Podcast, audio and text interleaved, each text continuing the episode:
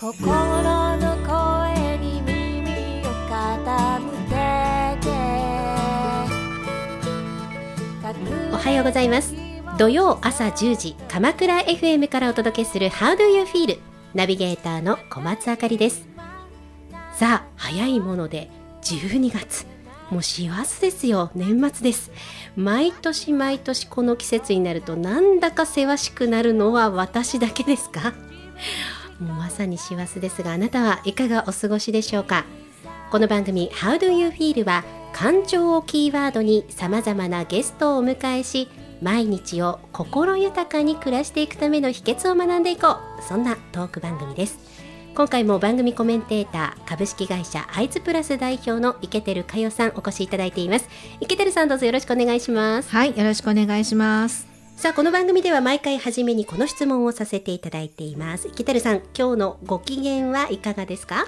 今日もご機嫌いいですうんよ。私たちあのね鎌倉の海の方に住んでますが、はい12月になるとやっぱりあの街の中がちょっと人が増えて、うんなんだかにぎわか賑やかですよそうね。ですよねまたね。あったかいものが鎌倉美味しいですよ皆さん。毎回毎回美味しい話をしていますがはい。まずはこのように感情を言葉にしてみるということが自分の感情を理解するための大切な要素であることを学んできています前回は東京大学名誉教授の秋山博子さんをお招きいたしまして長寿社会をテーマにお話しいただきました今日も素敵なゲストをお呼びしています。人それぞれの感情とどう向き合っていけるのか今回も学んでいきましょう。まずはここで1曲お届けします。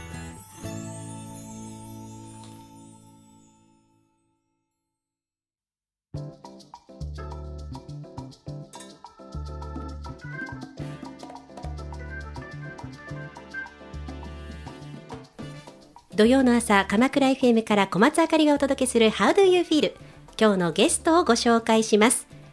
今日お越しいただきましたのはアーティストのさほさんです。さほさんよろしくお願いします。よろしくお願いします。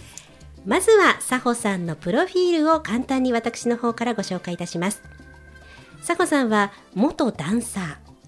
ー怪我を機にトレーナーとなりそこから呼吸とマインドフルネスをベースに活動されています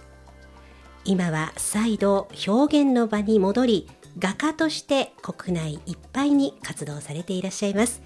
えそんな佐保さんに今日はゆっくりとお話を伺いたいと思います。佐保さん改めましてどうぞよろしくお願いします。よろしくお願いします。まずはプロフィールでもご紹介させていただきました通り元ダンサーなんですねそうですね。北品川の原美術館っていうところがありまして、そこで19歳ぐらい将来どうしようかなって思っていた時に、えーカフェでアルバイトをしてたんですね。でその時にもう今それこそスーパースターでいらっしゃる、えー村上隆さんだったりとか、あと横尾忠則さんや、えー宮島達夫さんとかそういった方たちが原美術館には出入りされていてでまだ、ね、向こうから見たら子供じゃないですか。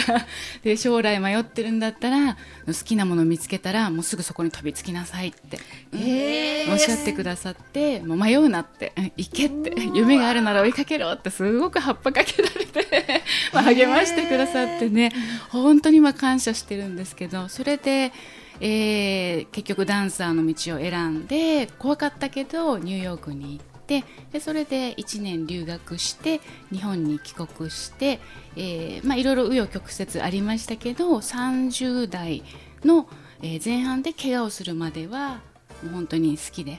続けていたっていうのはあります。うん。その後がちょっとねドラマチックな展開。その後もドラマチックなんですがそこまでもかなりのドラマでしたけれども、うんまあ、最前線で活躍されている方々のやっぱ助本当言にたるややっぱりすごいパワーですね。うんいや素晴らしい方たちにお会いしてたなと今思いますしあの、まあ、本当にカフェっていう場所が多分良かったと思うんですよね。うんうん気さくに話をしてくれる方々が目の前にいてくださって、えーまあ、若い方を応援するっていうのはね私ぐらいのやっぱり年になったら絶対するよなって今振り返って思いますしそうされる側に、えーいたことうん、今振り返ってすごく震えますけど 本当に出会いに恵まれてきたなと思います。こういった貴重な出会いを重ねてコンテンポラリーダンスに打ち込んでいらっしゃった佐保さんですけれどもはい、あの特にこのコンテンポラリーダンスのどんな部分に魅力を感じてましたか？あの例えばジャズダンスはうん。音楽が大体このジャンルとか振り付けの何々スタイルみたいなものが確立されてあるんですね、はい。あとクラシックバレエはトーシューズを履くとか、まあ、ルールのようなものはそれぞれジャンルにはあると思います、ただコンテンポラリーダンスっていうのはそこに属さないものをほほぼあの網羅する形で呼ばれているので自分がコンテンポラリーだって言えばもうコンテンポラリーダンスになるかなっていうようなアートもそうだと思うんですけど、は新しいもの今までのジャンルにとらわれないものっていう認識を自分または社会が持った時にそう、えー発信をしたり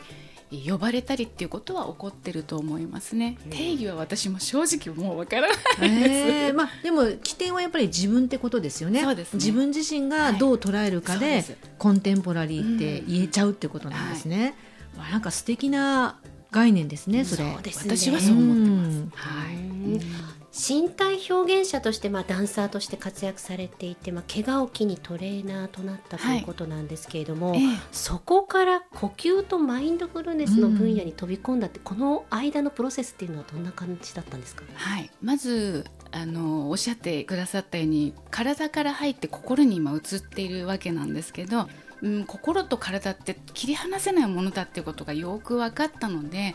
えーまずは体を健康にすることは得意分野だろうからこの経験を生かして体から入ろうと。で実際体のトレーナーになっていった時にオリンピック選手とかアーティストとかあの第一線で活躍する方から、えー弱者の方まで、いろんな方を見ていく間に心をやっぱりケアし続けていかないとそれ体だけでは幸せになるのはうん少し遠回りになるなと感じたので、えーマインドフルネスを、えー私がやっていたのは実はリハビリ中にある一冊の本の出会いがあったからなんですけどでそこにも興味を持ってもう少しこう専門的なことを学びたいと思った時に、早稲田大学の、えー越川房子先生というあの私の今の師匠ですけどご紹介を受けてそれからあの真剣に学ぶようになって、えー今に至っているっていうところなんですね。で絵の話ですよね。はい、なぜそこからまた表現に戻っていったかというところですね。はい、マインドフルネスを学んでいった時にやはり言葉が私にとってはとても難しく感じたんですでも海外ではマインドフルネス自体はもう小学校中学校高校の義務教育に入ってるんですね。アメリカもイギリスも。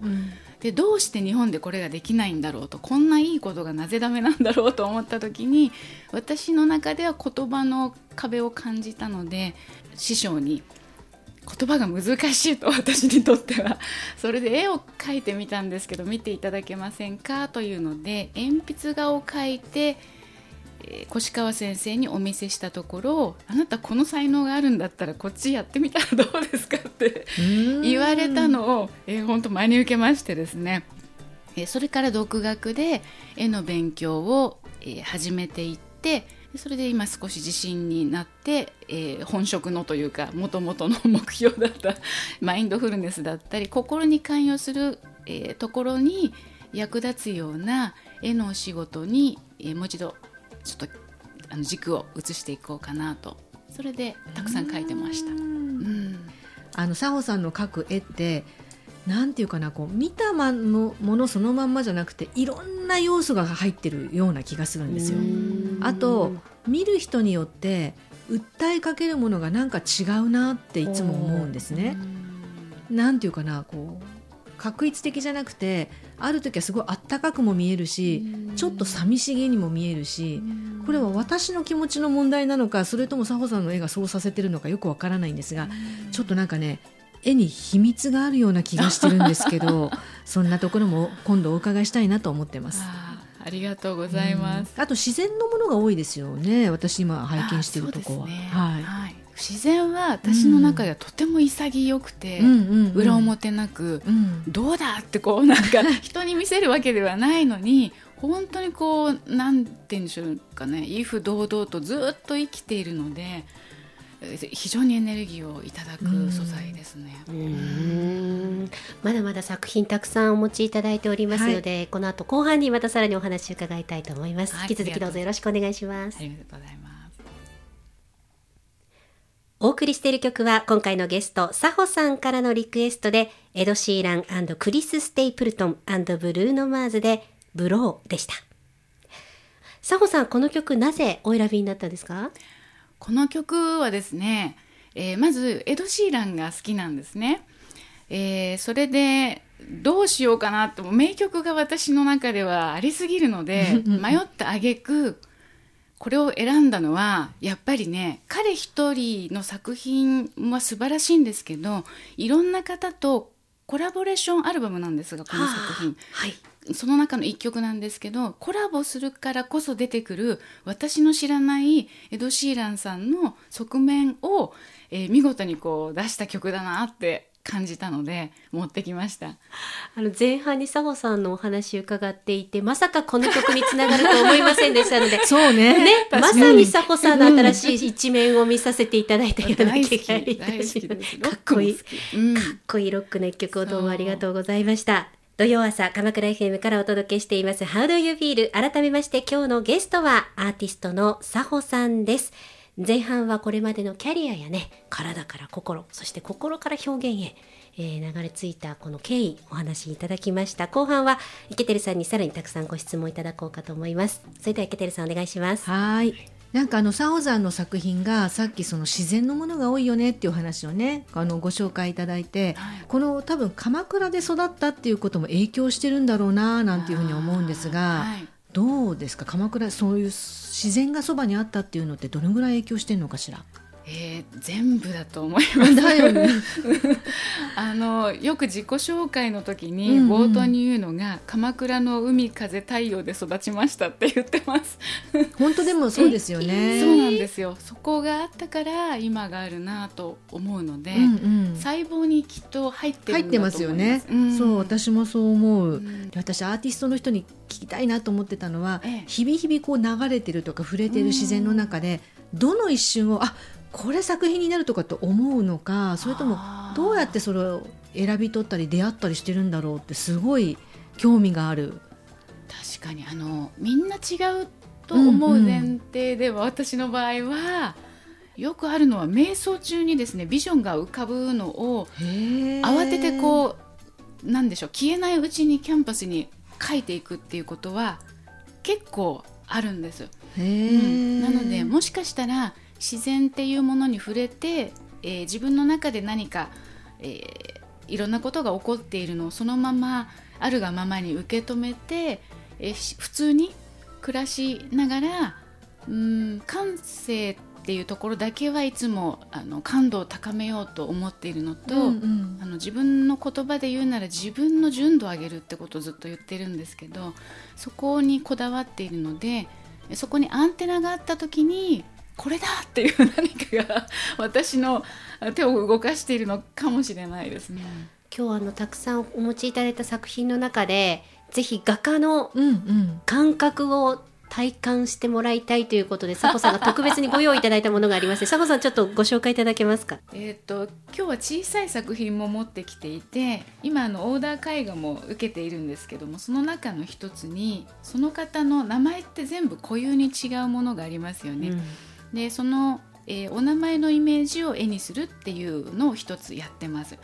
で小さい作品を描くときにこのまま額装せずにお渡しするパターンが多いので、えー絵の具水彩なんですが主に水彩なんですけど絵の具がはみ出ないようにテーピングをして、えー養生ですよね、うんうんえーマスキングテープっていうのである程度この大きさをかっちりと囲っておくっていうのをやるんですがこれを書き終わった後に剥がすのが一番最後のあの醍醐味なんですよね。気持ちいい作業があるんです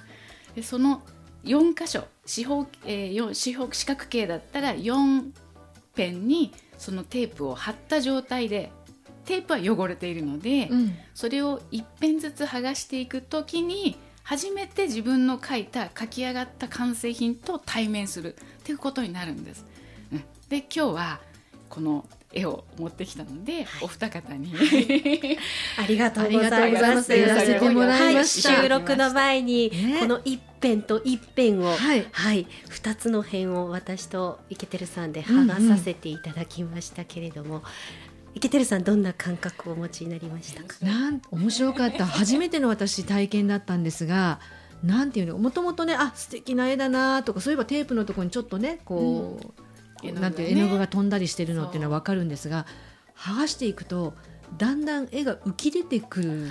訴えかけてきますよね。あなるほど、うん、私はそんな風に感じました。うん。すっごいやっぱり感覚が違うというかあここで出会えたんだみたいな感じですあかりちゃんはどうでした、はい、私もあの剥がさせていただいて、うんはい、整いましたっていう感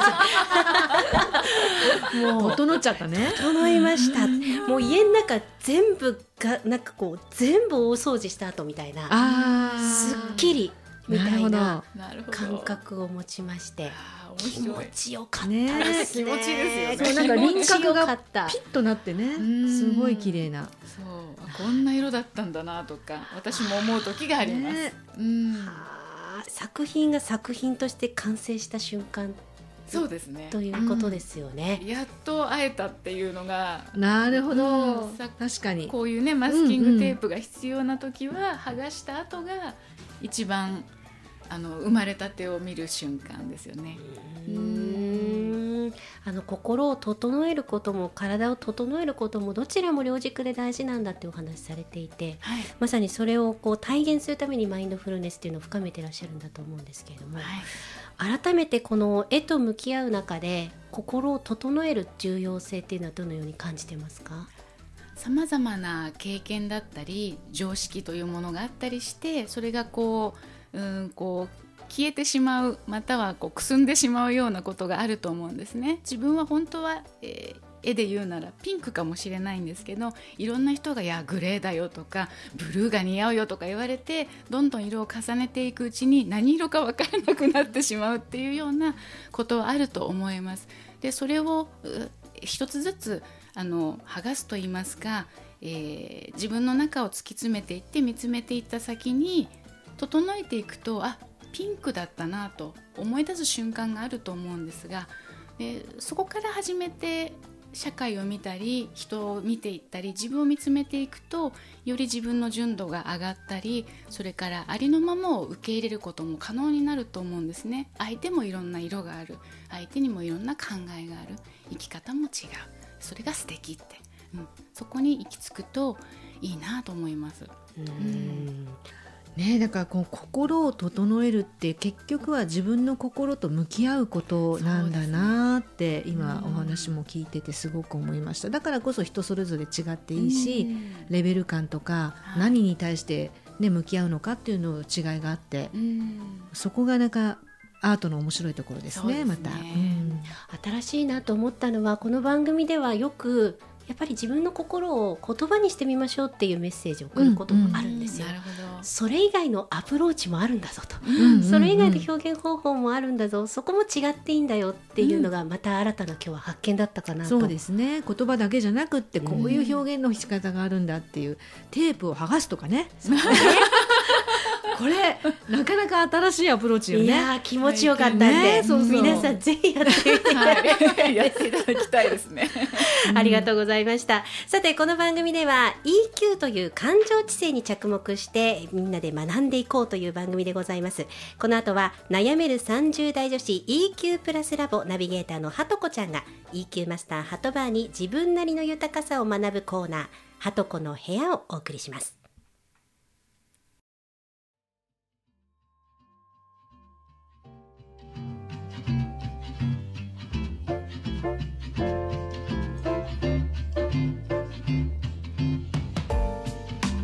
皆さんおはようございます。はとこです。How do you feel? ご機嫌いかがですか？今日も EQ オウンドメディア EQ プラスラボのナビゲーターを務める私はとこと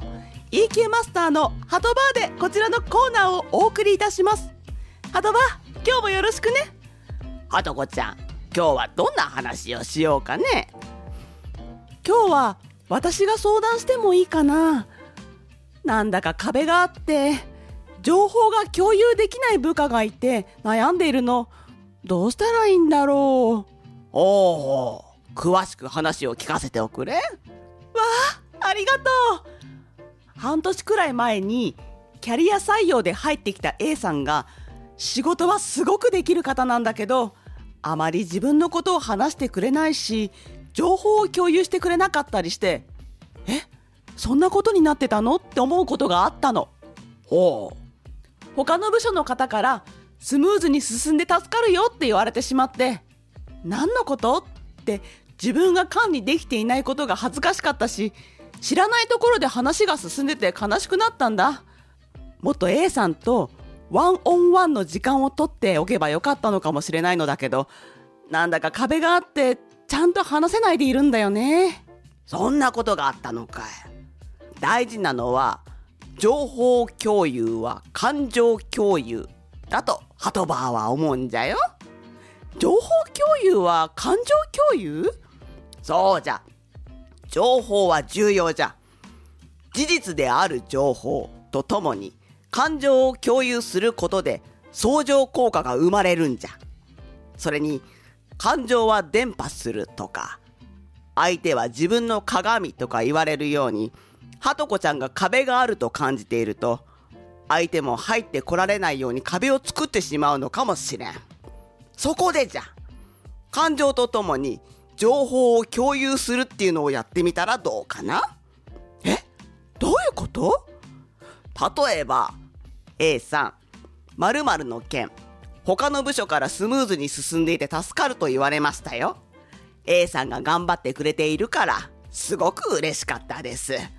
私も把握しておきたいので今どうなってるのか教えてもらえますか？何かお手伝いできることはないですか？といった感じで事実である情報とはとこちゃんの思いや相手に対する声掛けの感情を盛り込んで話すんじゃ。わあそういうことか。確かに教えてくださいだけじゃなくてより正確に伝わるね。知りたいと思ってる。嬉しい。サポートしたい。はとこちゃんのそんな気持ちがちゃんと伝わってくると思うんじゃ。やっぱり情報が欲しいと思うなら、自発的に取りに行くという姿勢を出さないと伝わらないよ。なるほどねそっか私も上司から来たメールを A さんに転送してはい終わり伝えたよって感じで独りよがりな情報共有になってたなーって反省。これを言ったら波風が立つかもとか先回りして心配になって自分の感情に蓋をして伝えずにいたことが多かったかもしれない。これって家族でも同じだよね。夫とは娘の予定こうだからねとか事実は共有したけども感情が入った話し方なんて全然してこなかったもん。よし今日から家族の中でもトライしてみよう。情報共有は感情共有。うんやってみるね。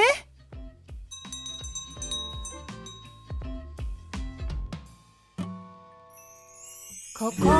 の声に耳を傾けて。隠れさて土曜朝鎌倉 FM からお送りしてきました How do you feel もそろそろエンディングのお時間となりました佐保さん今日いかがでしたでしょうか？いや楽しかったです。もうこんなにたくさんお話をあの引きね私から紡いでくださって感謝します。ありがとうございました。さいけてるさん最後になりますが心豊かに暮らしていくための今日のキーワードお願いします。今日もなんかキーワードがたくさんありすぎるんですけど、はい。でも言葉にできないを表現するっていうのは私すごく今日心に残っててで今までは言葉にできないことを一生懸命言葉にしなきゃみたいなところもあったんですが今日佐保さんの作品にあってあアートとか枯葉とか自然とかいろんな表現があるんだなって思いました。